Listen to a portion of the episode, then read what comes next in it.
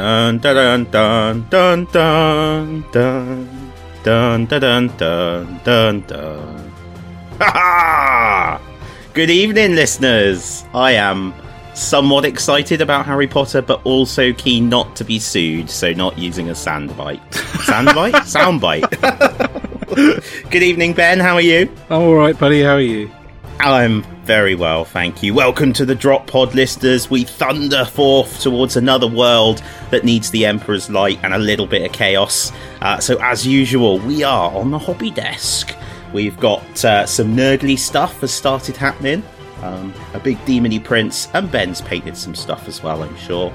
Uh, into the galaxy of war. There are heroes abound and mighty tales to talk of this evening before we head then into the mortal realms where there are snake women. Oh my flippin' days.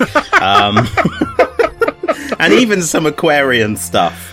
Uh, into the community, Warhammer Fest tickets have arrived. Uh, lots of excitement about that, as ever. Um, and then into the wilds, where there might just be something magical. I'm buzzing, Ben. I'm buzzing. so, guys, you know what to do. Grab some refreshments and meet us on the hobby desk.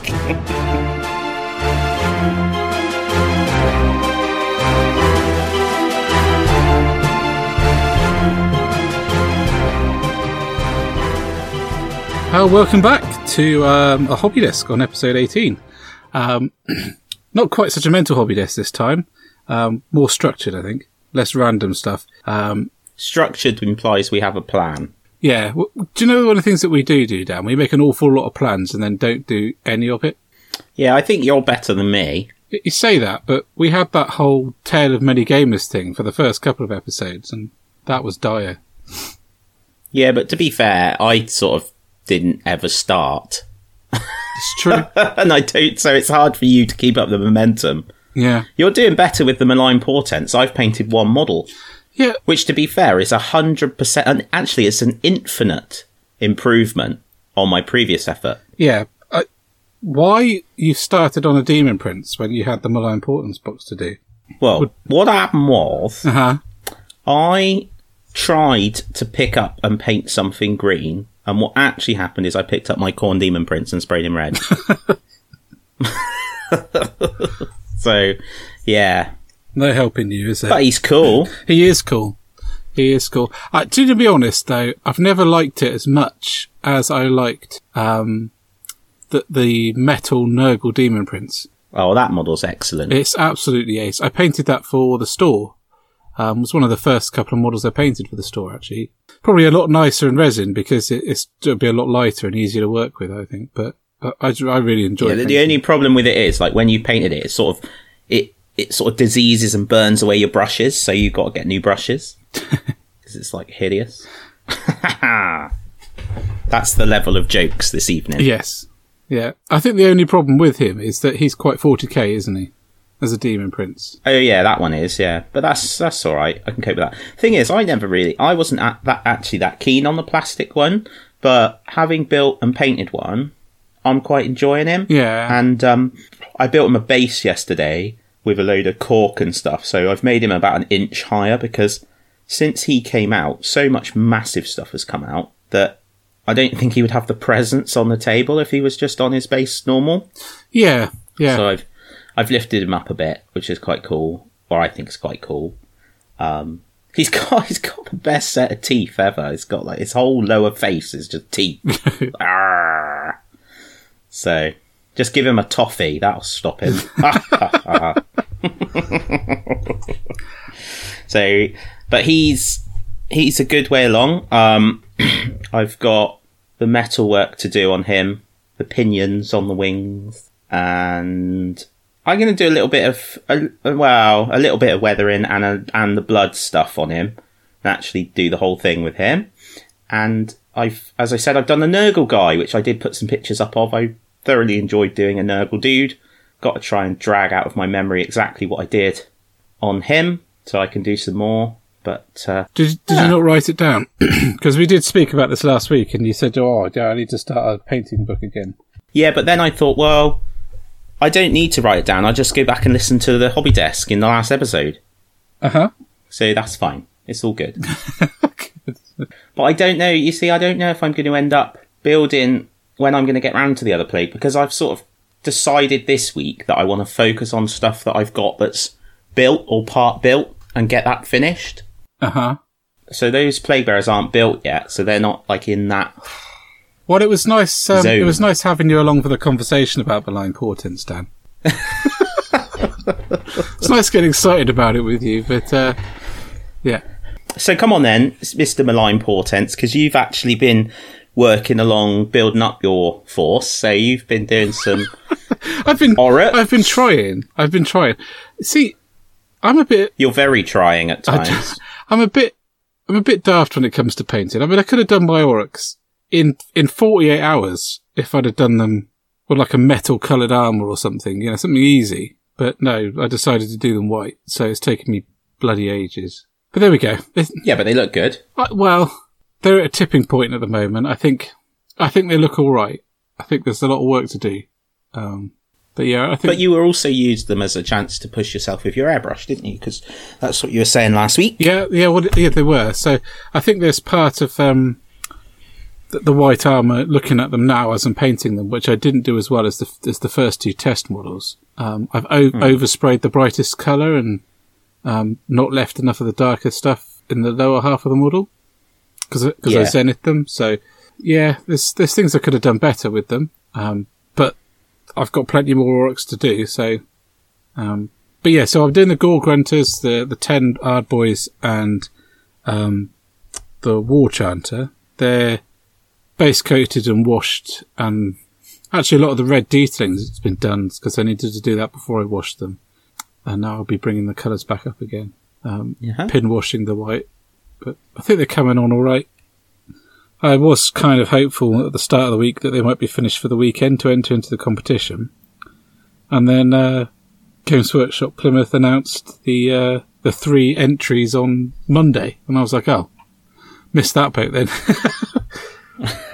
um, so I took my foot off the gas a little bit, but that's fine. I've got a little bit distracted away from my Blood Bowl team as well because I wasn't able to to join you on the Tuesday night No, extravaganza this last Tuesday, so they haven't moved along. But in awesome um, news, I don't know why that took me so long to think of that as a word. Relationship news, that's what I was meant to say. I got those goblins, man. Yeah. I got the goblins and and we spent time together. We went and saw The Greatest Showman, which was fantastic. And um I will I will honour our listeners by not singing little renditions of it here, but it was excellent. yeah. Yeah, really very good. Are we going to turn But this into a film review segment? Because Film review. Yeah. I went to see The Shape of Water. Did you? Yeah, I did. Yeah, with Joe. Um, it was a bit like a, a modern day Beauty and the Beast with a load of sci-fi kicked in. So Well, at least that's a little bit kind of closer in that it's got some sci-fi. Yeah. Yeah. But more importantly, dude, I got the goblins. So I got four goblins. I haven't opened them or built them yet. I want to get the team painted first, yeah. Yeah. and then I'll do the goblins. Yeah. I, I don't know what I'm going to do with regards to the teams because I've restrained myself and not bought the Orlocks for the weekend. That's a gang. I know, um, because I didn't need three Necromunda gangs to be painted. Um, I'm, No. I'm not, I'm not going to paint another, buy another Necromunda gang until painted the other two. But I don't know whether to finish this box set of Orruks and then do a gang and then go back to the next box set of Orruks. I think I might do the malign portents thing, so I might try and get all the malign portents options done and then move on.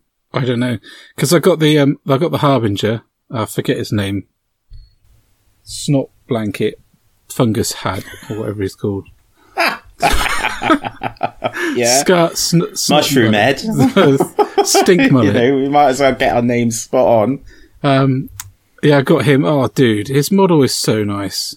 It's so nice. I, it's becoming more and more common now that, and I know a lot of people say it, and I, it's a bit of a cliche, but all of those harbingers looked amazing in the pictures.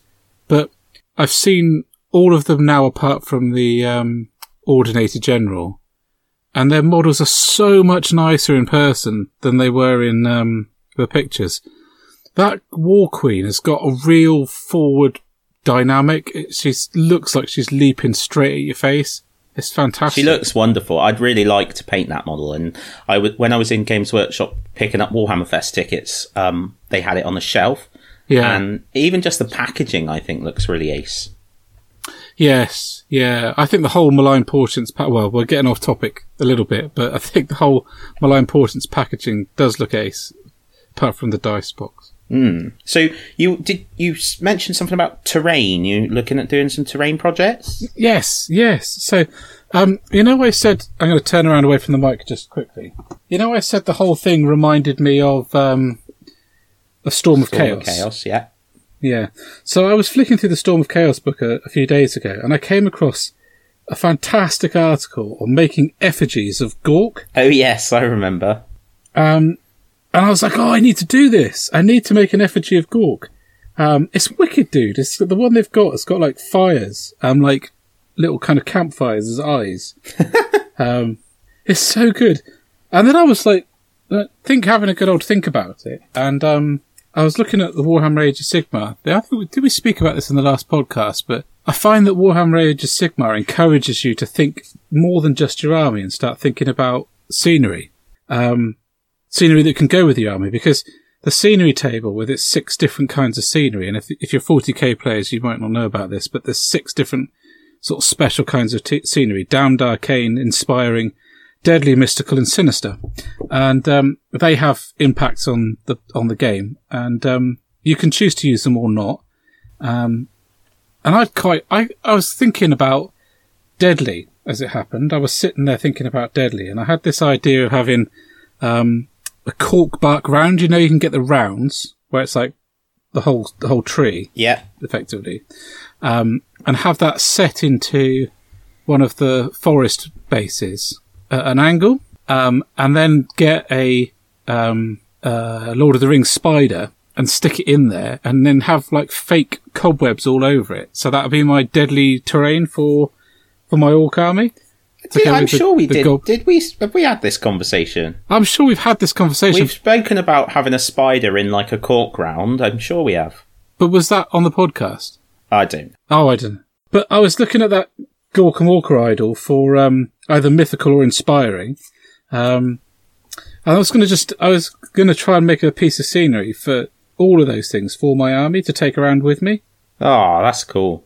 So any idea ideas? Because I've had a few. The spider's one.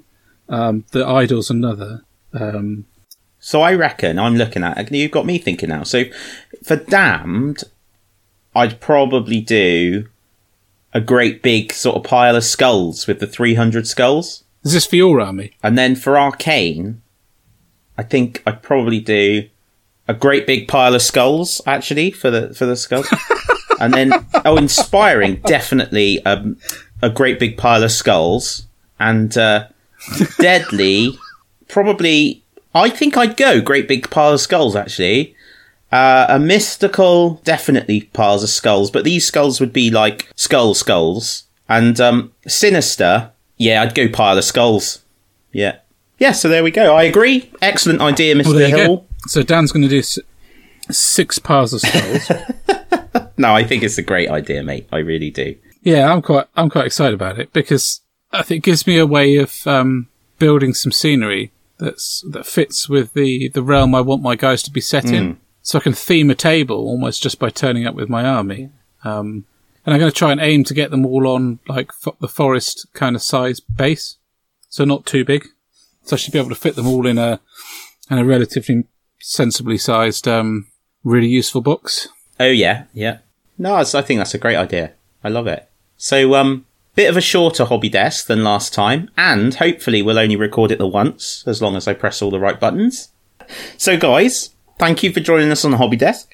We are going to go off now into the darkness that is the galaxy of war.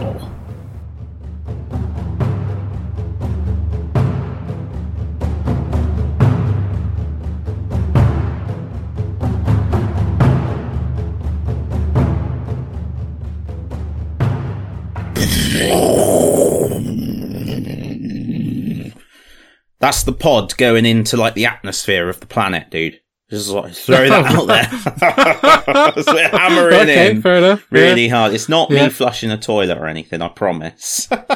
Well, we, we, we've been told not to call it the P pod. Uh, yeah, I did see that. I saw that comment. Nice to have some feedback. Um, so anyway, we thunder through the galaxy of war. Um, quite a lot of cool stuff going on in the galaxy of war. Not as much cool stuff as the mortal realm. Sorry about that, but cool stuff nonetheless. So, Space Marine Heroes, Ben, you shared, uh, was it today or yesterday that it, was today? It was wasn't today. Yeah. another round. So Yeah. the initial flurry of Space Marine heroes has done quite well over in Japan, it would seem. Um, probably quite a few shipped back to the UK from watching Facebook uh, and people saying, "Look what I've got! Look what I've got!" Um, and so they're going to do some more, and it starts out with a Space Marine Terminator. Looking at it, Yep. yeah. So I think it's worth us going over what the Space Marine heroes actually are um, before we move on. Mhm. Um, so imagine like sticker packs for 40k models um, in uh, basically on only available in Japan. So you buy a box that just says Space Marine Hero on it, and when you open it, it's a potluck as to which one you get. Um, and there was, I think, ten of them. yeah, Yeah, they made a tactical squad. Yeah, they made a tactical squad. I've got a feeling there might have been a captain it? hmm as well. But um, anyway, uh, they were very, very nice sculpts. Um, very, very nice. Very, they're easy make ones. So two or three parts put together. Um, and they've, they've done very, very well in Japan. And frankly, they've probably done very, very well over here. Um, people are buying whole rhino boxes, which is, um, how they're displayed in like a rhino with, I think it's 20 boxes. It seems to be that if you get a rhino box, you will get all of them. That seems to be the Yeah, thing. I, I think I read that actually as well. Yeah. so I, I, I don't think I've seen anyone who has bought a rhino box and not got the whole squad. So I don't know how much a rhino box is. Um, I'm imagining not cheap, but uh, No. But they've done incredibly well. Um, and there's two really cool pieces of news. So the first piece of news is that they are doing a wave two, and the silhouetted sneak peek of that is a Terminator. Um, and if they're anywhere near as good as the um, Unipose plastic Terminators from uh, Space Hulk, mate, we're in for a treat. Yeah. Did I read Um, somewhere that it was Deathwing, or was that someone just hoping? I think that might be speculation. Right. Okay. to be honest. Yeah, I think that might be speculation. Deathwing seems very um, narrow, Hmm.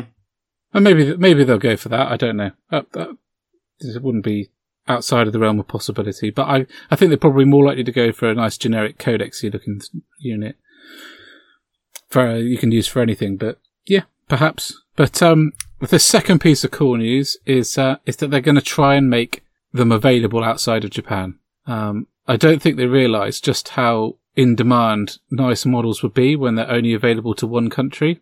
Um, that might be the least shocking piece of information that's ever been revealed to anybody, but you know, uh, there we go. So, um, yeah, you only have to look at the toy market and see how much people will pay to get like Japanese only toys imported, um, or American only toys imported, vice versa. So, um, I'm really excited about those because if they release them over here, that would be really cool. Especially if they were available on the counters of of um, news agents across the country. That would be wicked. Yeah, it'd be interesting to see how it would get on because they've obviously targeted that at specific demographic, and it'd be interesting to see how it would get on. What you know, what it would do for the hobby if it was over here on newsagent counters and Yeah. stuff, wouldn't it? I'm not entirely sure that we're quite as keen on the on the whole kind of marketing concept as as other countries. That whole you get a box and you open it and it's a random one of ten. Um, I mean, you don't see people buying forty Kinder eggs to try and get the Kinder egg range. But um, Yeah, but if those Kinder eggs had Space Marines in, they might. Although, could Yeah, they hold them? They'd be like little mini drop. Oh my goodness, they could do like a Kinder egg, and they could do the wrapping and make it print it like a drop pod, and then have a tiny Space Marine inside. Maybe that's their future plans for Primaris Oh, Drop. we have to write that. We have to write that in as a suggestion. If anyone is listening that can make that happen, I want Kinder eggs with wrapping that looks like a drop pod and a little tiny space marine inside. That would be amazing. Amazing. And because they would smash, you could throw them at the table. And, oh my goodness. Yeah, Why make them small? I'd go for a bigger size Kinder Egg and have a full size. because I like to think of my figure. Uh,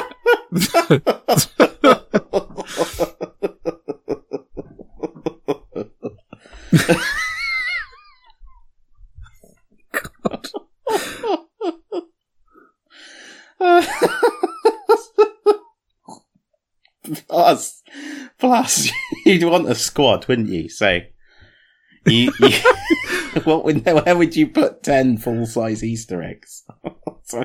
Oh no, mate! You just have to. Well, you'd have have to at least buy fifty, wouldn't you, to stand a chance of getting all ten? yeah, you would. You would. We're onto something. Games Workshop Yep. confectionery. Here we come. So, the sp- as the Space Marine heroes who are not likely to be available inside miniature chocolate eggs, but might be available in this country in their current form. So, uh, other important coolness, I finished listening to Carrion Throne, which is another yeah. uh, Emperor's Legion type book where it's got custodes in it and inquisitors, and it's all set on Terra. Um, it's quite interesting. Is it um? Is it a thirty k or forty k? 40k. 40k. Okay. yeah. I didn't think it was as awesome as the other one I listened to, I think, which is called Emperor's Legion, um, Mhm, which yeah. was flipping incredible. But it was very good, and I like stuff with Inquisitors. Um, but it provides, like, you, sometimes you forget just how absolutely rubbish it would be to live in the 40verse millennium, in the 40k universe. Yeah. I mean, it is shocking. It is shocking. Well, I think I think there was a line in a book that that drove that home for me. Really, was the um the the rise of the Primarch um when he's coming back into Terra, and um, we're talking about the queues of people. Yes. That that really hit home to me just how pants it is. Um, I'm going to see if I can find it quickly. Um, Watchers of the Throne, the Emperor's Legion is the one that I think was amazing. Um, and the Carrion Throne is the one I've obviously just read or listened to, I should say. But I know that, um, Ben Chambers has started listening to or reading, sorry, Watchers of the Throne, the Emperor's Legion, because he keeps messaging me in capitals with moments. Because it is awesome. yeah. Yeah. So, uh, and two great books if you're up for playing some of the new custode stuff, which is just coming out. Really good. Are you still looking? Because I'm like, I'm trying to work on my filler. I know, I know, Do, but it's do, such a good do, line do, that. do, um, do, do, do, do, do, do, do, do, do, do, do, do. Oh, da, da, da, da. oh, here we go. they passed through a cavernous space of gloomy administratum offices, where queues of petitioners stretched away into the hazy middle distance. Men and women, young and old, called out their devotion and wept for joy to see the primarch pass. Yet even his presence could not draw them from their places in the queues, that their ancestors had first joined, and that their progeny would one day aspire to reach the front of. I mean, how miserable is that? And I've read that four times when I first read that. That someone's entire life was spent in a queue, hoping that their child would reach the front of it. That is the ultimate expression of being English, isn't it? It's yes. We love queuing. I mean, I'm, I'm assuming they like tag out with other members of their family. You know, I don't know, so they can go buy their Warhammer. so they can go and eat and take a shit No, fair enough. and create their progeny. yeah. Dear. just such a savage way. It's just appalling, isn't it? That that Yes. concept. Um, but yes, you're right. Yeah, because I think one of the things that we well, we spoke about it a lot. One of the things that I really enjoy reading is what actual day to day life is like in these worlds, and you can get kind of caught up in the massive conflicts and how rubbish they are for the soldiers. But I think for me, 40k becomes most incredible when you start to think about the Joe blogs, you know, the average person and, and what they sometimes achieve in the face of incredible odds that gets spoke about sometimes, like colonies set up and surviving, or it's a bit like to go back to the Iron Snakes a little bit. It's a bit one of the the bits that I is written about the Iron Snakes is how they will be sometimes quite cold um, in order to achieve a, a greater goal. Mm. So um, they use psykers as well to work out. They uh, quite a lot of the successor chapters do. the Iron Skulls are big for doing it as well, where they use uh, psykers to to work out the best best possible course of action for the best Yes. possible outcome. Um, and this this colony was being attacked um, repeatedly by Dark Eldar, um, and they called for help. And it just so happened the Iron Snake Company was in the area, um, and it came in, and it came in secretly, like sort of stealthed its way in, assessed the situation, and then watched the Dark Eldar attack a few more times to lull them into a false sense of security. And then I think on the third or fourth night, then they sprung their attack. But every single day, the, the colony were begging them to intervene because they were losing dozens and dozens of people. Um, which is, I mean, imagine being those people, your saviors had arrived and then they're like, well, hang on, you know, you're expendable. We need to eliminate this force completely so that they don't do this to anybody else. Brutal. Yeah. Absolutely brutal. I think Um, what what painting the picture of the normal stuff is also helps to paint the picture of being of the like the space marines. So Yeah. and how much above a normal man like space marine is in how epic he is. And Oh, talking of Iron Snakes as well, that book, Brothers of the Snake, has been reprinted for the Yeah. uh, It has because it won a competition. I think it Yeah, won the competition of voted. favourite 40k book or something like that. yeah, yeah. And I'm not surprised. It's a stunning book. If you haven't read it, Brothers of the Snake, go away and 24th read of about it. February, it's back on sale.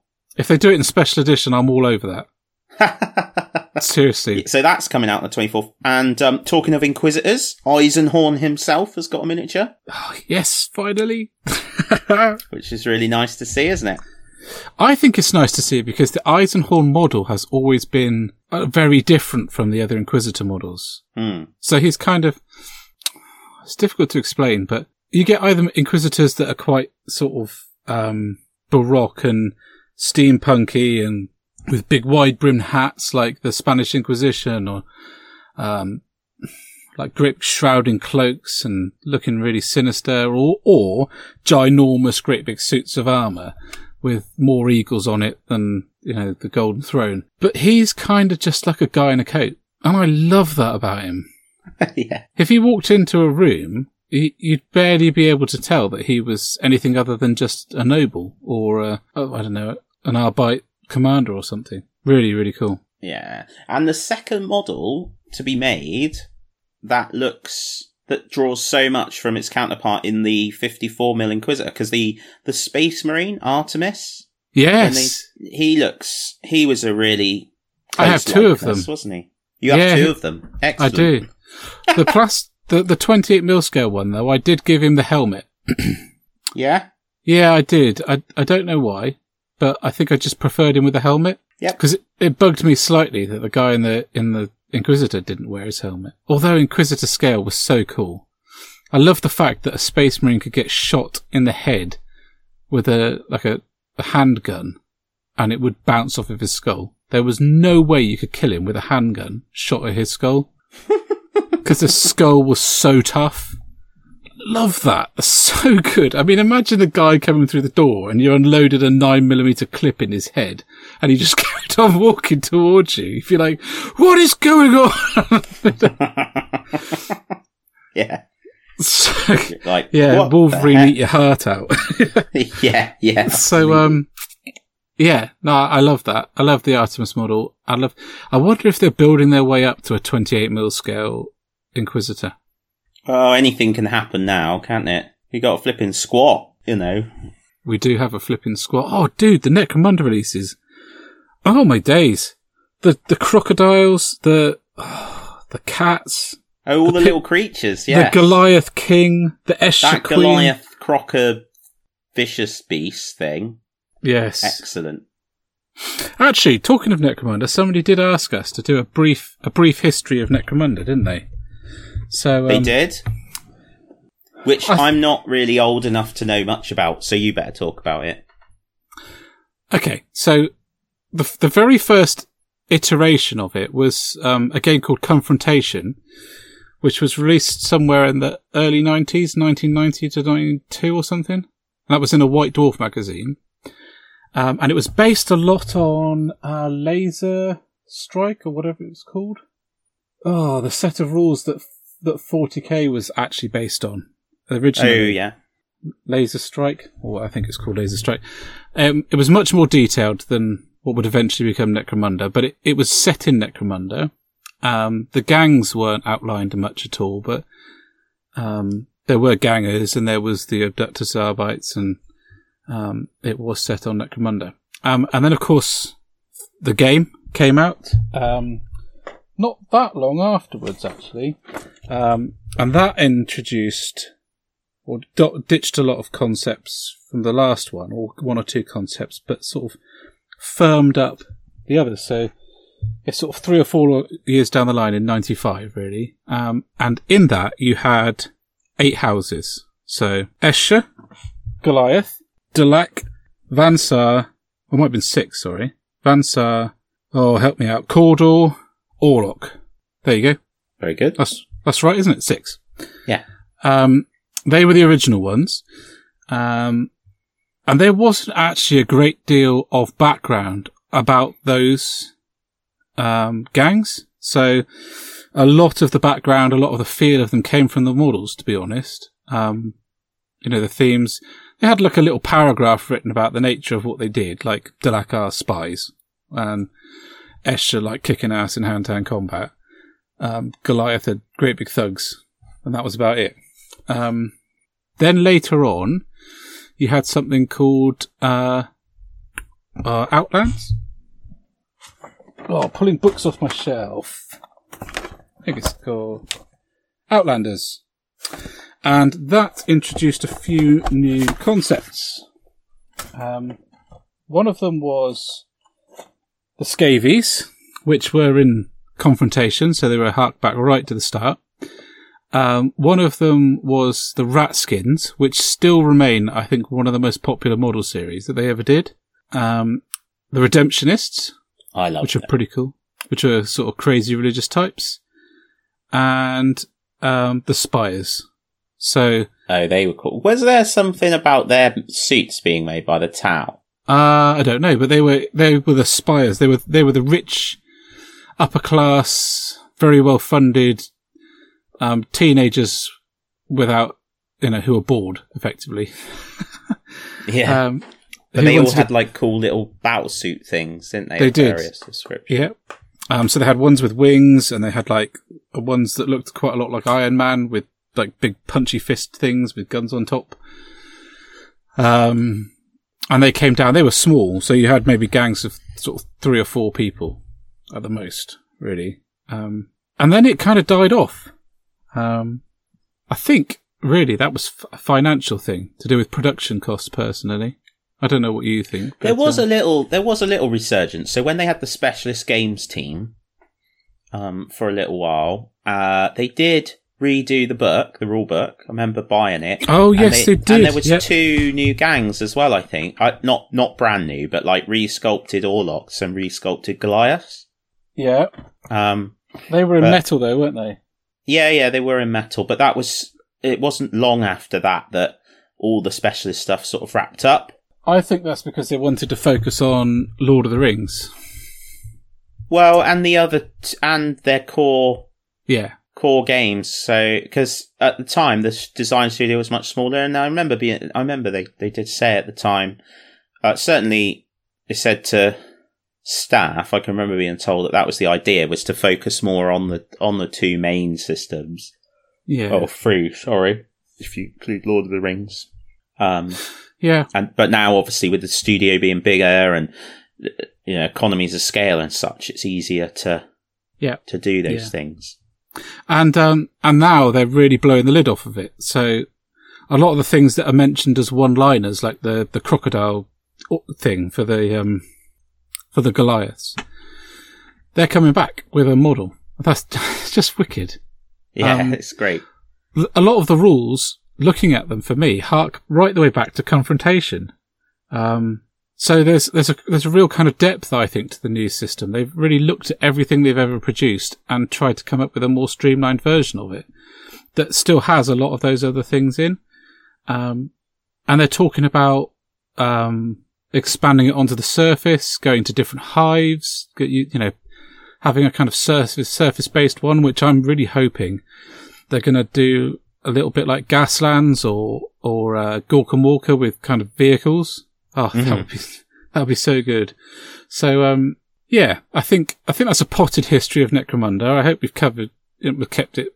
I've kept it brief as I can, um, but um, it's a really interesting game because it was one of the first specialist games, I think, other than Blood Bowl, which is quite early. Um, and it, it really captured a different side of 40k that a lot of people loved. And I think you can see that in how passionate the community is about the new version, um, whether it's up to scratch or whether it's it brings back all those memories and which part of that you want to embrace. I think they're doing a cracking job. I think the new the new models that they've just sort of previewed at um, the open day are so exciting. Um, I can't wait. I love the new Eschers. I love the new models. Every gang that they're bringing out, I just want to buy the whole damn lot. It all does look very good, doesn't it? Oh, I've said it before. You you could be into Games Workshop and just play the specialist games, and you would never run out of things to paint. Nope, absolutely. At the moment, so yeah, there's a potted history of um, of Necromunda, and I know I'm still excited about where it's going to go. I don't think it's going to slow down. Um, just like I don't think Blood Bowl's slowing, showing any chance of slowing down either. No, no, not at all. Yeah, it's good. I I'm keen to to do some stuff with Necromunda. Um, just as soon as some gangs appear up here that people have painted, get some games going. Yeah, good. well, yeah, I was going to say that there's there's a Goliath gang that somebody's painted set up there. yeah, I know. Right, right behind the box I'm recording into. it looks ace. Yeah. If you were looking for the copy of the White Dwarf with confrontation in, it has the excellent piece of artwork with the Blood Angel standing on a kind of town centre thing. Um, it's Blood Angel, certainly a Space Marine in red power armour, um, with loads of um, what they were called scavvies back then, which is just decrepit citizens gathered around him and he's firing into them, trying to keep them under control. Do you remember that piece of artwork? Very famous. Uh, no, but you can you can remind us all by p- taking a picture of it and stick it on Facebook. I will. I will. Good. Good. right. I think I can sense the mortal realms and those snaky women beckoning. Excellent. Well, we'll see you. see you on the other side. To the mortal realms.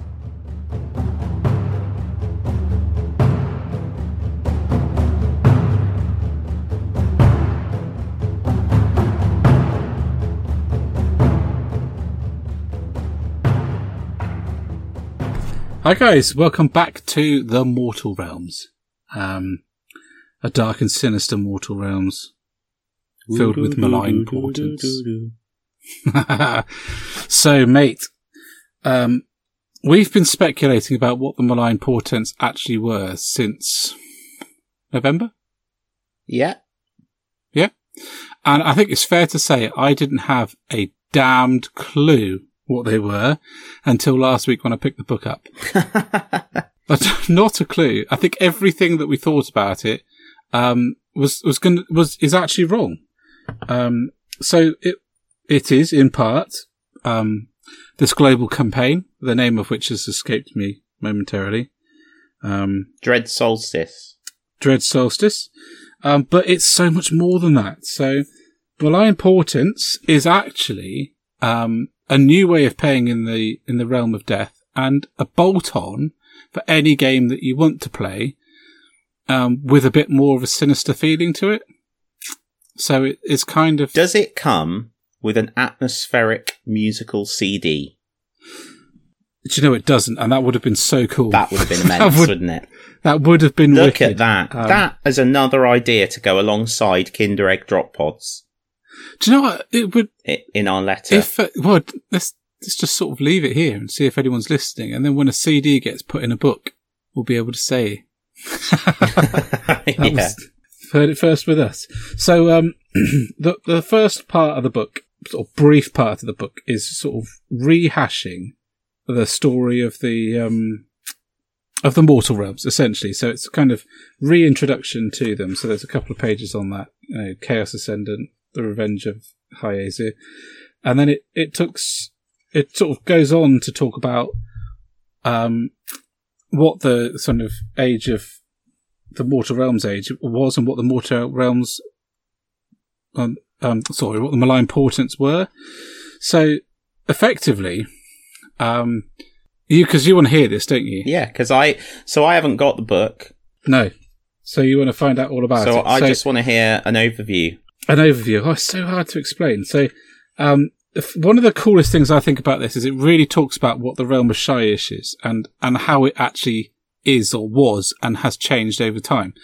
So, um, every culture that has an afterlife concept that they believe in fully enough creates that afterlife in the realm of Shyish. hmm Has that ever been spoken about before? No, I, I think No. you've told me a little bit about it, but I, I've not. So I don't know what's I don't know what's in other books, but this was all really cool and exciting for me. So what the the realm of death actually is is kind of a collection of these afterlives, and there's there's literally as many as there are cultures, um, and there's obviously hell kind of afterlives, um, and there's blissful kind of heavenly afterlives, um, and if you were a a wandering ghost or uh, you know dead person, you could you could you could literally move between the afterlives by crossing some what does it say uh, something like a you know the seas if you crossed a giant almost great big sea or climbed like this massive cliff you might get to the other side and find a different you know afterlife Yeah. um, or underworld Mhm. and if you were a weak-minded soul that would be enough to you know that revelation would could be enough to destroy you permanently Oh. Which is quite scary hmm um, but in time, um, mortals started to um, settle in the realm of death and live alongside these spirits in the different uh, you know, underworlds. Oh, right. And if if you can imagine it like a big disc, um, essentially, um, and round the edges is where the magic of the of the kind of the the universe is.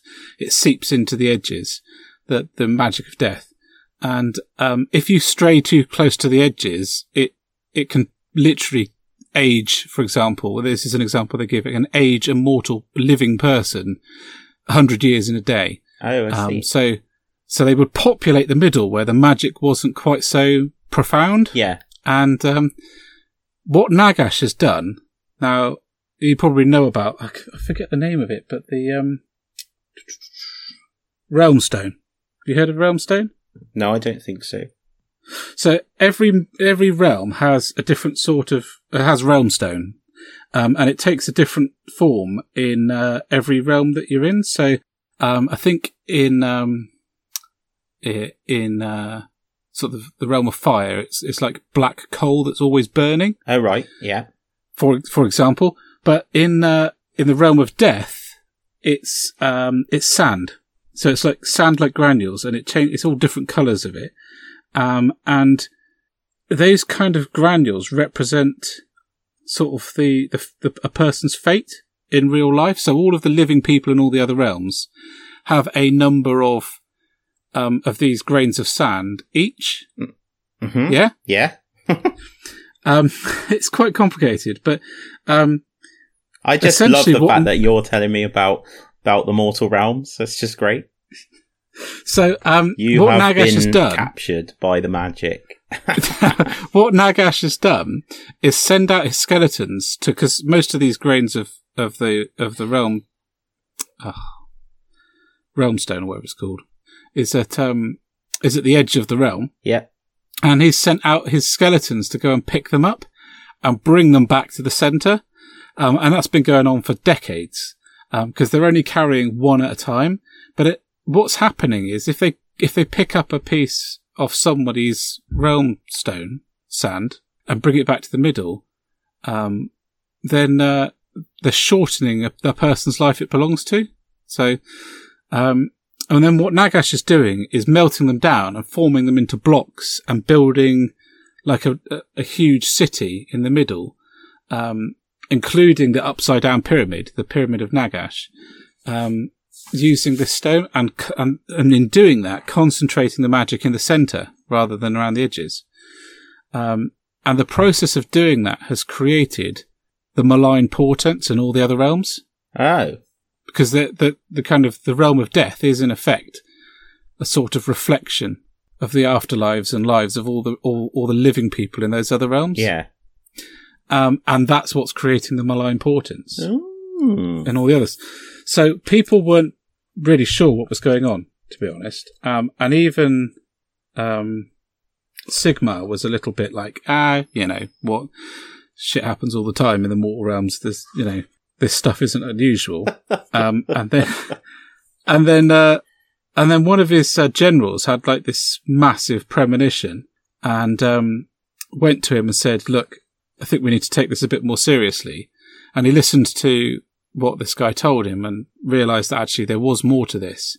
So he went up into the heavens and dragged down sort of these meteorites and threw them at the world.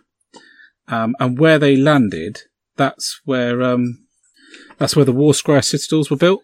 Ah, what in in Shyish?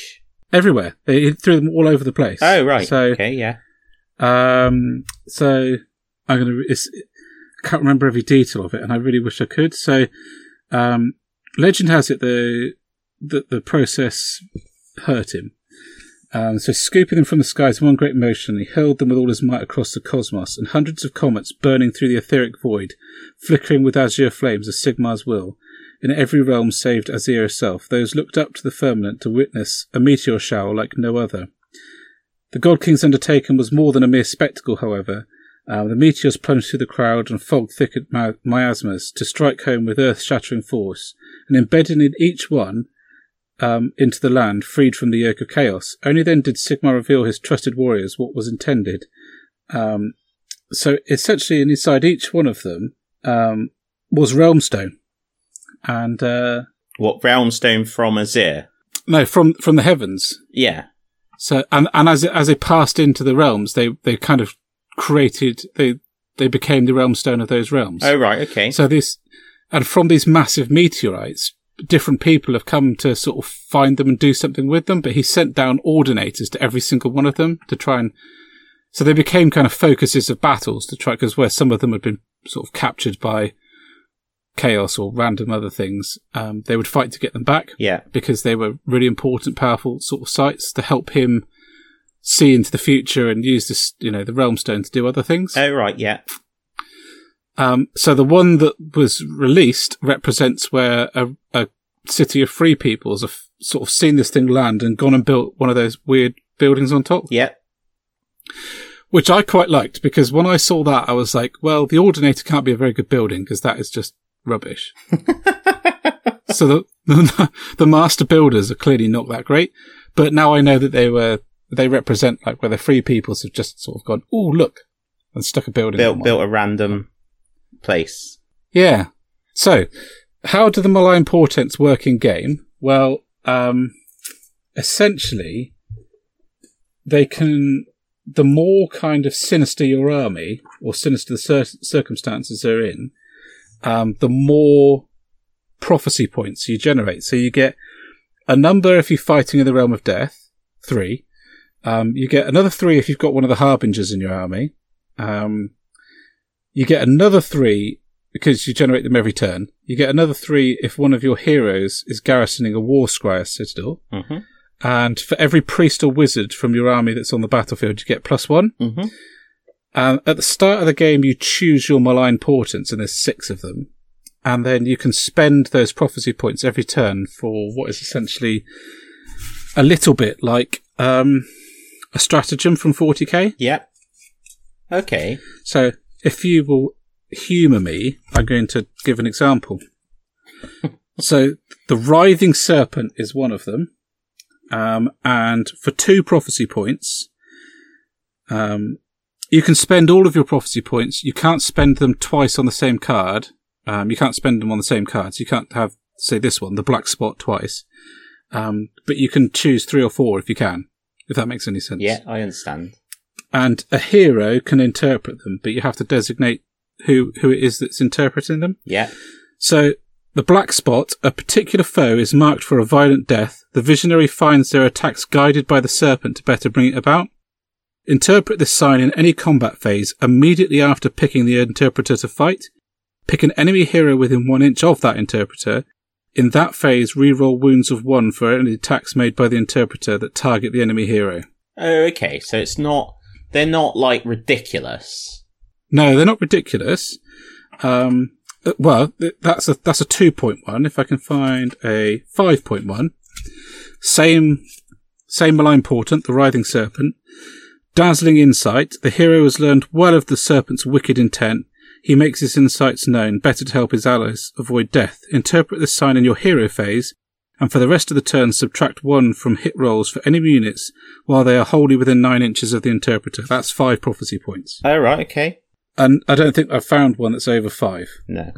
So equally as well, if you have a harbinger in your army, they can use their prophecy points to choose from their own sign as well as the malign portents for the army. So if you're stink mullet, you can choose from the signs of Gorkamorka.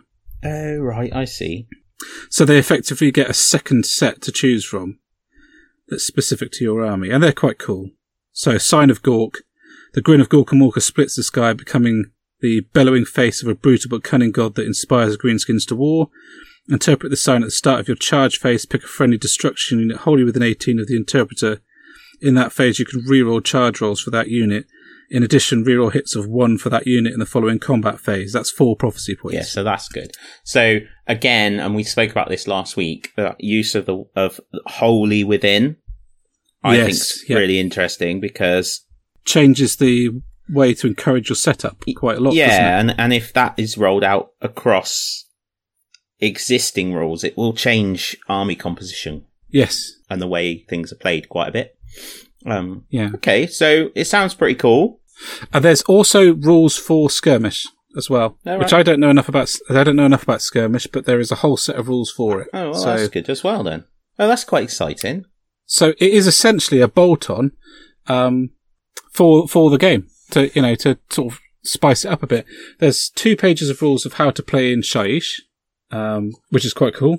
So the different realmscape features and the power of death, which is quite cool. Hmm. which is an effect that happens every, every you know every turn, depending on how many units are slain. Yeah. You roll two a d6 and add the number of units slain, and then and then it creates this um this effect that affects the battlefield for that turn, and they can be quite savage. So if you score a two, every unit on the battlefield suffers a mortal wound. What? That's pretty good. Well, I've got um, I've got my first Dread Solstice game on the Wednesday Cool, yeah. against Mister Wasley's Watchamajigs. In store, No, no, we'll be playing at my house. how are you going to log it? Go to the shop. Okay, yeah, okay.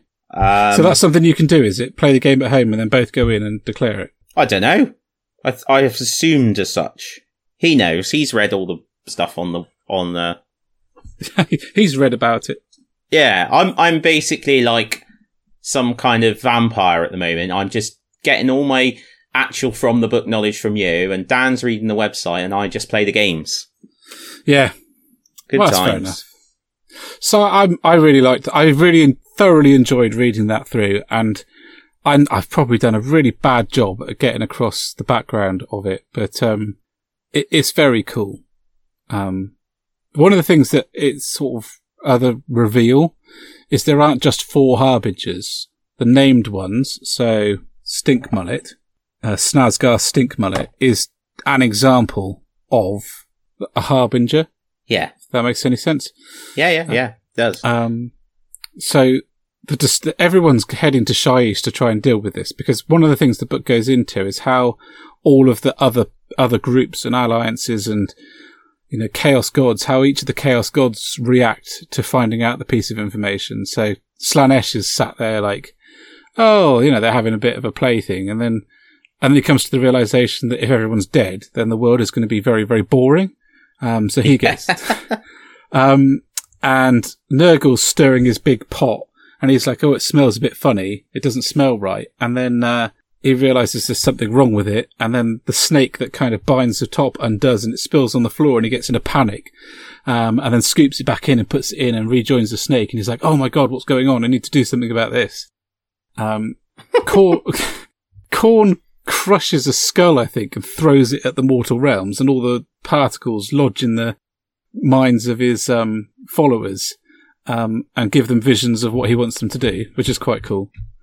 Um, but all of the, it tells you how all of the different gods react, um, and it tells you how uh, you know the orcs react. The orcs, orcs So feel you do that know is- that like I'm I'm still like part way through a month where I'm not allowed to buy anything.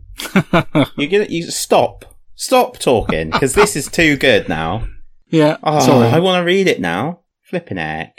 it is good. It is good. Yeah, it sounds very good. Very good. Oh, that's awesome. I'm particularly taken with the realm of Shyish, how that was described, and I didn't do a very good job of it. I'm sorry, but those different interlocking underworlds, um, each and the, the cool thing is a bit Terry Pratchett-y. So if they well, believe, it's interesting because you've said um, a couple of things. So one is about how the the realm, the sort of afterlife, comes into being based on if people believe in it enough, is and how and their p- gods work. And you've mentioned that the sh- thing is disc shaped. yes, it, well, it roughly describes it as disc shaped. Yeah, that's the impression I got from reading it. Absolutely. So yes, very Terry Pratchett, but that's not Yeah. a bad thing. Well, no. It, one of the things that's also worth pointing out is that, as well, along with an underworld, um, they create they create deities. So there are kind of mini gods in charge of these underworlds, um, which is really cool. Hmm. And one of the things that Nagash did is conquer a lot of these underworlds and kill the gods in them and take their power. Yeah. So to make himself even more powerful. Hmm.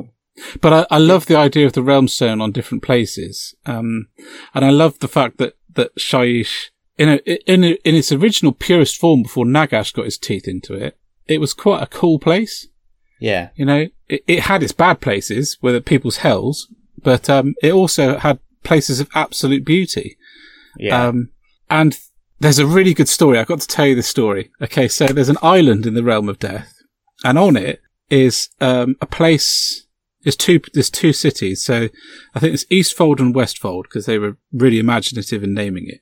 But the, the Westerners are, um, are kind of newly settled or relatively newly settled, um, Azyrites. And the Easterners are people who have lived in the realm of death for some time and they've kind of come from the outskirts and built a city there.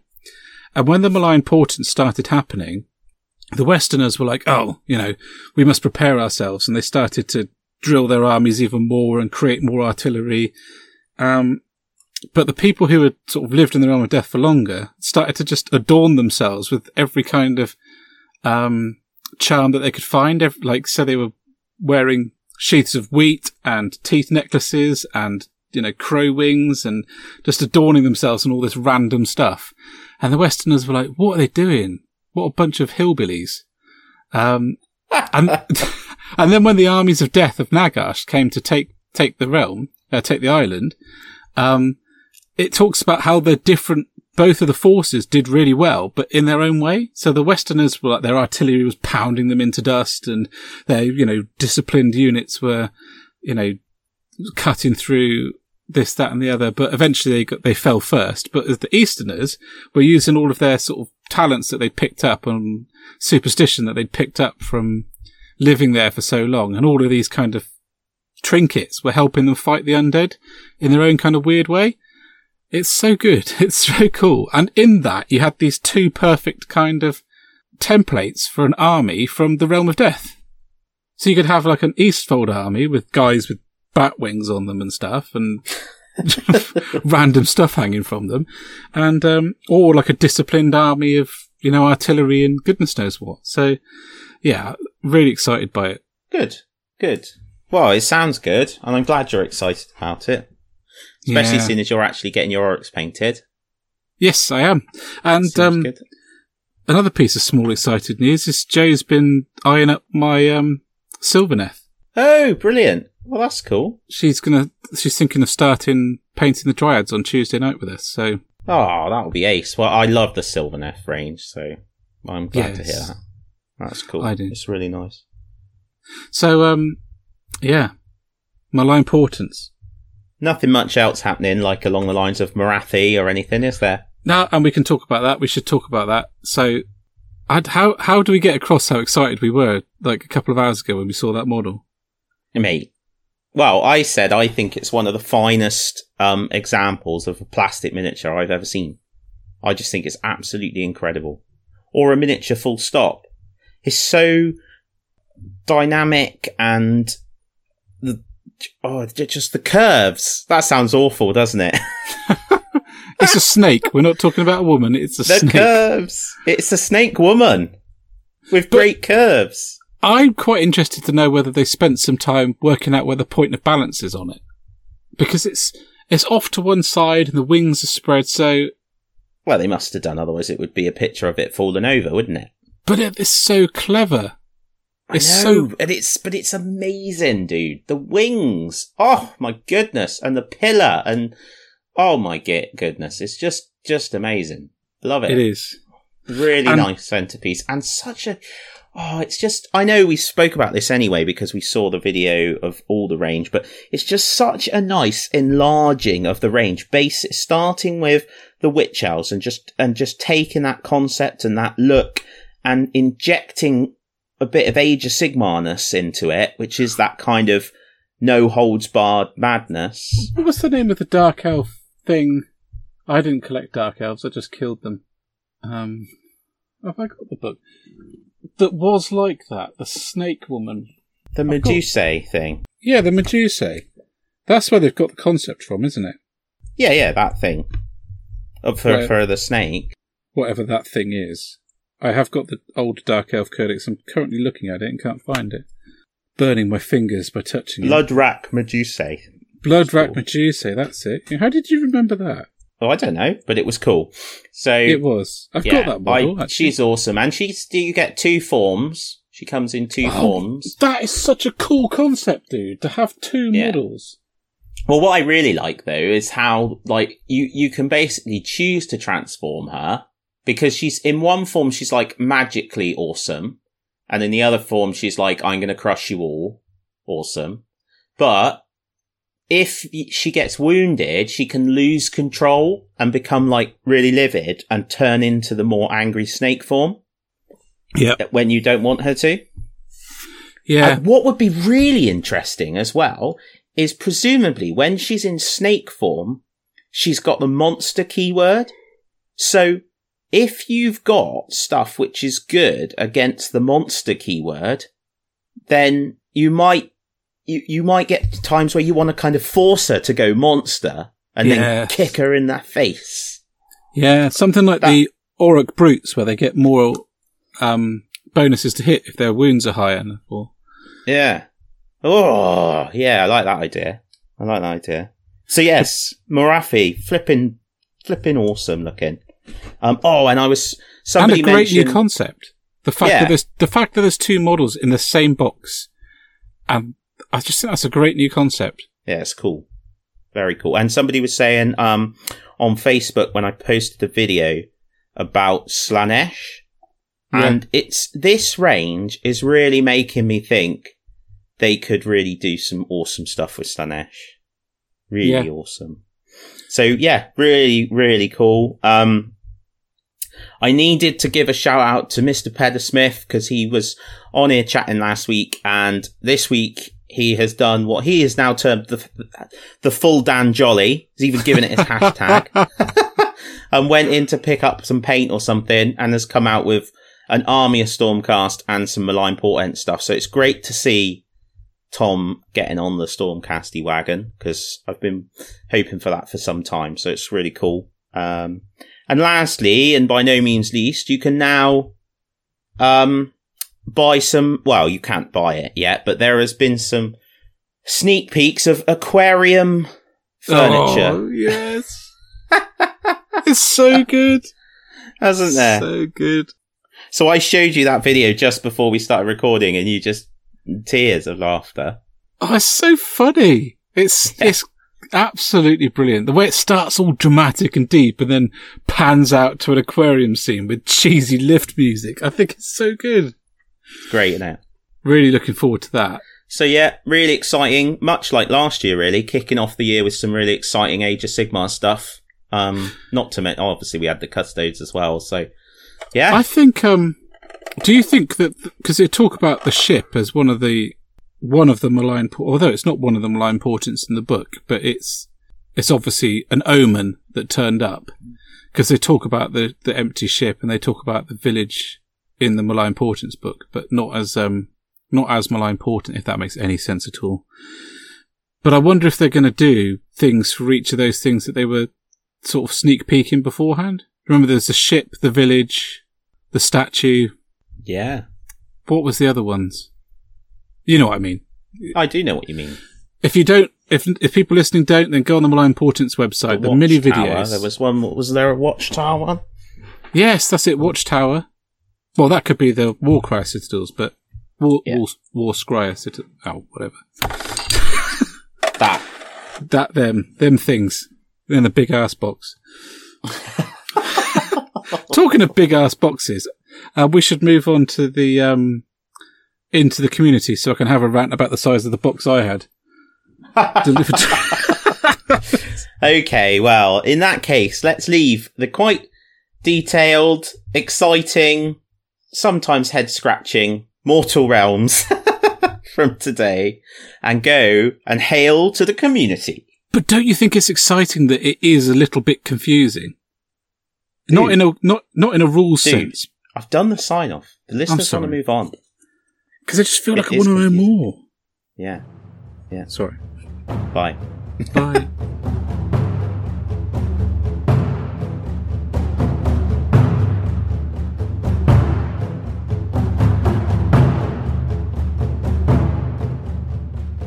The drop pod arrives in the community. Hello. Sorry, I just had this vision of it just turning up, popping through a door. Anyway, enough of that silliness. We shall be talking today about Warhammer Fest. So you got your ticket in a box of epic proportions. Seriously. Like, it's a good foot wide, half a foot deep, and six inches, six inches deep and half a foot wide. Oh, It's big. Do you know how mine arrived? In an envelope. No, it was being borne aloft by a small sort of flock of servitor cherubim creatures that sort of floated it down in epicness to my door and then posted it. Right. In a massive box? No, that was in my head. Okay. No, it didn't come in a massive box, but it came in a cool sort of cardboard envelope. I'm getting excited about a cardboard envelope. So you had a cardboard envelope and I had a stupid box. You had a box, yeah, but it's got to get through Cornwall, hasn't it? I got a message from Joe going, what have you bought? it's like, I don't know. I genuinely don't know. I bet that was somebody up there in the like packing department was like, oh, we'll get this guy in trouble with his missus. Oh, oh put in a big It's box. like, it's like Amazon, isn't it? When you order like a toothbrush and get it in a box the size of a laptop or something. or, or even bigger, you know. Oh, it's crazy. It's funny, but crazy. yes. So, aside from the packaging choices, tickets have come, excitement is had, hotel is booked. Hotel is booked. There's Do you know what the packaging like reminds crowd me of of? us. It reminds me of the old trolls. Have we gone back now? To the we have gone back. Yeah. right, okay, yeah, the trolls. When when mail order used to be staffed by trolls. oh yes, It would make it much more more sense in my head if I just imagined this troll shoving it in whatever box he had to hand and throwing it out the door. like lobbing it at the head of the postman as he ran past. No, this one. no, take out, no, Cornwall. nice. so, Anyway, yeah, hotel. oh dear. So hotel is booked. Yeah. yep. so what do we know about what? What are we doing at Warhammer Fest? We're going. We're going to take. Are we taking Blood Bowl and Shadespire? I think so. Uh, yeah, I mean, kudos to anyone who wants to go to Warhammer Fest and play in the tournament and have the big games on the tables. But I've thought about it long and hard. And frankly, I want to take something which is more robust, smaller, and will fit in my backpack. And I can do that. I can put a team, a Shadespire team, um, my deck, the boards, um, a PVC Blood Bowl pitch, and, you know, all of the accoutrements for my Goblin team in my rucksack. Um, and not have to cart around an army all day because I- I'm, I'm really hands on at Warhammer Fest. I like, I, I like to get and chat to all the people and I like, if I can get involved in, uh, you know, s- my head stuck into one of the display tables, I'll do that. Um, I don't want to be rummaging or trying to scrummage to see the dol- golden demons with four carry cases. No thanks. no. Partly because I'd be half tempted to slap people around the head with them. Out Yeah. of my way! I want to No fighting. No. Um, yeah, I think I just want something compact that I can fit in a hard box and I can keep it safe for the weekend. So that's what I'm going to do. And I think Shadespire and, Yeah. and Blood Bowl are perfect kind of. Mind you, having said that, Blood Bowl's games can last a while.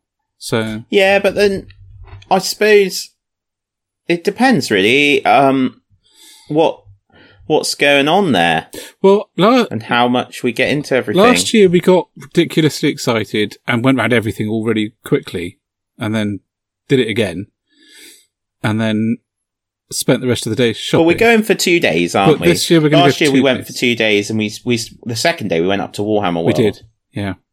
And Um, we missed the dreadnought. and we missed the dreadnought, so probably won't do that this time. No.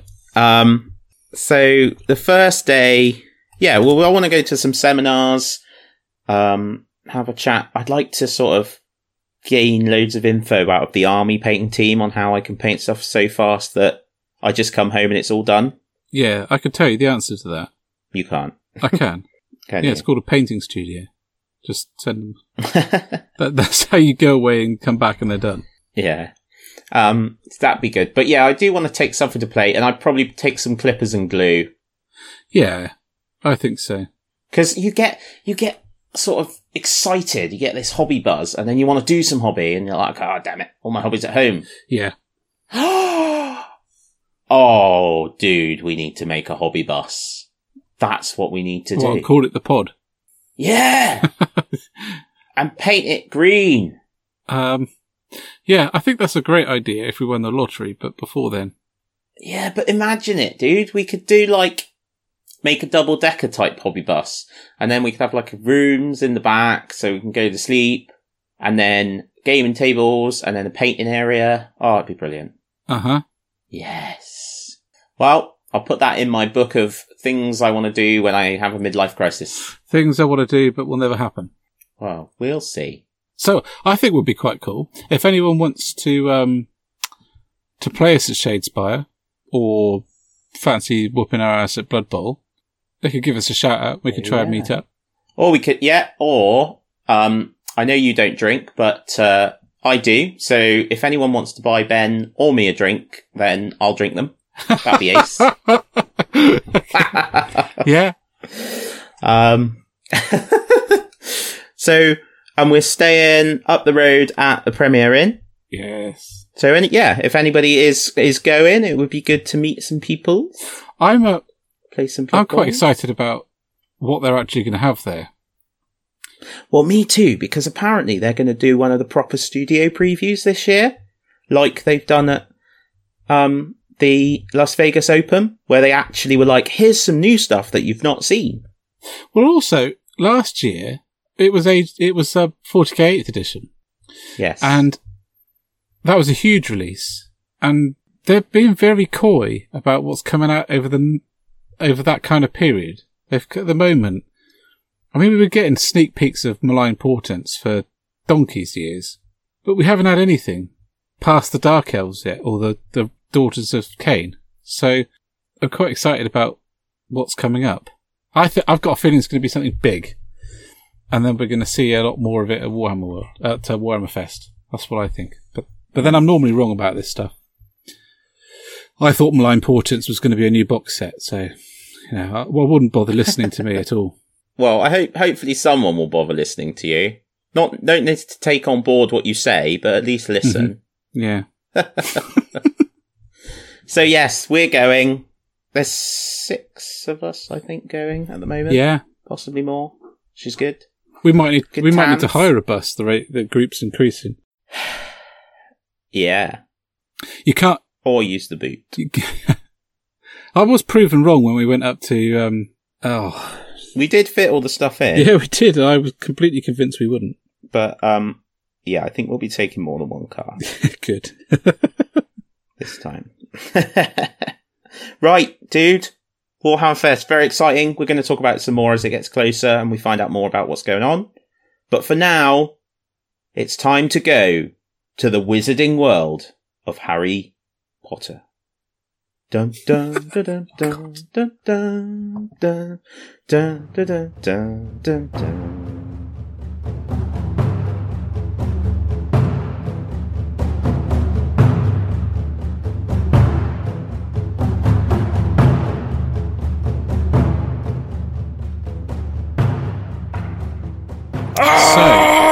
God! Would you Would you like to do the intro? Me, I am so excited. So, for those that haven't noticed, with the subtle hints, some might say malign portents throughout this episode. it's definitely malign. yeah. So, Knight Models um, have thrown up a whole raft of pictures of their new Harry Potter miniatures game. So, I love a bit of Harry Potter. Um, I can remember my mum buying me the first book because she thought I'd like it because it had a steam train on the front, and I quite like steam trains. Uh, and I read it, and it was awesome. And then I read the rest, and they were awesome too. I loved the world and, and the background and stuff. So now there's going to be a miniatures game, and initially I was like, hmm, but then I've seen the models, and they're flipping amazing. And then I saw the game box, and it looks like it actually it reminds me a lot of Shadespire. Yeah. And I can imagine it being that sort of thing where you've both got two like mini bands, I suppose, of wizards. Um, but it goes on to Kickstarter on March the 14th, which is odd because it was announced initially as a miniatures game. I didn't know it was going to be a Kickstarter. So whether they've got some big Well- plans that they can't quite bring to fruition. I don't think so. I, I think listening to the word on the street, dude, um, it was going to be released as just a standard release, but they've decided to do it as a Kickstarter because that's where games like this are genu- generally released at the moment. Oh, okay. But it doesn't tick any boxes for the need for a Kickstarter. Hmm. So, in that, they don't need the funding. They're not planning on an expansion, blah, blah, blah, any, any of that. So, I, think it's a bit of a shame to have that as a, as a negative, but people are not impressed with that. But, um, if you take that out of the picture, I, I'm fully with you on the models. It's, they're Um, incredible, and they've captured but- the likenesses so well. And, and added a sense of, of, of movement and, yeah, yeah. and dynamism to what could really easily be just dull models. Um, they've really utilized the cloaks and the scarves to make to make that kind of movement within the model. I really like them. I think they're very very good. Yeah. Um, And some of the terrain pieces as well. So they've got the door from the Chamber of Secrets in one of the pictures. yes, And it looks Yeah. excellent. Really, really good. yeah, I actually wonder, and I'm really, really sorry if this does a massive disservice, but I imagine that digital sculpting has helped a lot in that replication. yes. Uh, well, it could easily be done by hand as well if, if the sculpt is good enough. Which I Hmm. guess is what your what your um I don't want to do a disservice to, if if it has been sculpted by hand, but I just think they're just That's what you it meant, so well. yeah. I mean, do you remember when the Lord of the Rings miniatures were done? And yes. they had some good likenesses. Um, Well, particularly some of them were superb. and some of yeah, some of them was were very good. good. Elrond was my absolute favourite, and Arwen. They had the models. They were s- uh, Elrond was so close to the guy in the film. It was incredible. I I do think these are are just another level of Well, it helps that they look like they're in 32 mil. Yeah, yeah. I'm a really big fan of 32 mil. Um, it's why I, it's why I think I like the Necromunda models more than um than their previous iterations because because they're bigger. Um, because they're 32 mil scale, you get the slenderness of the Escher much better. Yeah. Um, and the, it's what, the, one of the reasons why I got really cross about them changing the scale for, um, Aliens vs Predator. Because the 32 mil Marines were so good. Um, so I'm glad to see that they're in 32 mil, and I think, I think they look fantastic because of that. They're, they're actually And 35 mil. 35. Yeah, according to the website. I didn't even realise that was a scale. And the box set looks like it's going to be presented in a, like a metal tin. It looks like a biscuit tin. Excellent. Hopefully with some biscuits. This is another one of our great ideas. Yeah, yeah. I think that's a brilliant idea. Biscuits. Because when you're doing an unboxing, you kind of want some nibbles. Yeah. So you could stick in a f- st- stick in a bar of chocolate. I tell you what though, I wonder how the wands will hold up. You're going to want to look after these miniatures, aren't you? Yeah, Be careful with the wands and stuff. they could um they could do the um, jelly beans What? in the box. You know the magical beans. Oh! my my mum like, what has this got? Oh, my, my mum bought me back a box from the Harry Potter world, Oh, yeah. And they well, some of them genuinely taste like ass. They are just absolutely foul because they can have like bogey flavored and cabbage flavored. Oh god! So you're eating your way through this packet, thinking, "Oh, that's nice, toffee, apple, whatever," and then you get like cabbage. Whoa. Horrible. As long as it's, um, doesn't taste like mushrooms. Oh, you don't. flip out and burn something. Oh, don't. Look, I'm having enough trouble with with skink mullet here. The bloody mushroom growing off his head. So, despite all my excitement, I don't actually know that much about it. Um, but it looks really, really nice. And, um, it's, yeah, genuine excitement for, Well, there's Right. loads of these coming out now, isn't there? And they're, and they're really cool. And they're, they're really wicked universes. We've got Fallout. We've got Harry Potter. We've got Hellboy. We've got them. There's just so many. mm, And I think they're really cool, the fact that they're contained in a small board game. Really exciting. I've been watching far too much Star Trek as well, so the Modiphius Star Trek range has been calling to me.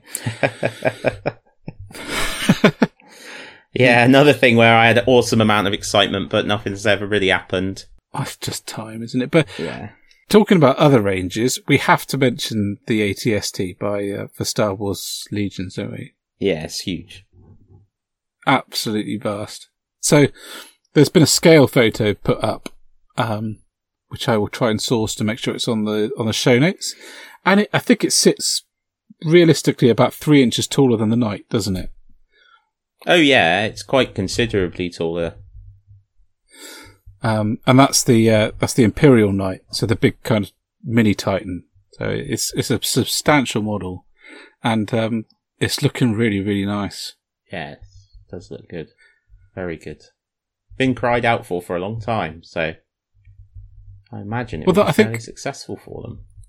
There is a, there is one for the um, the board gamey version.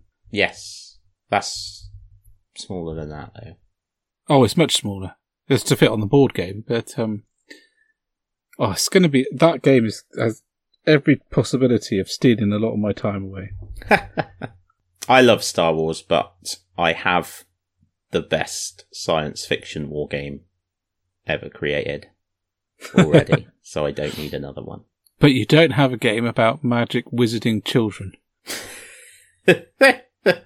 exactly that. So you need that. So I need that. The model won't annoy me half as much as the uh, the film. So Their films are works of genius.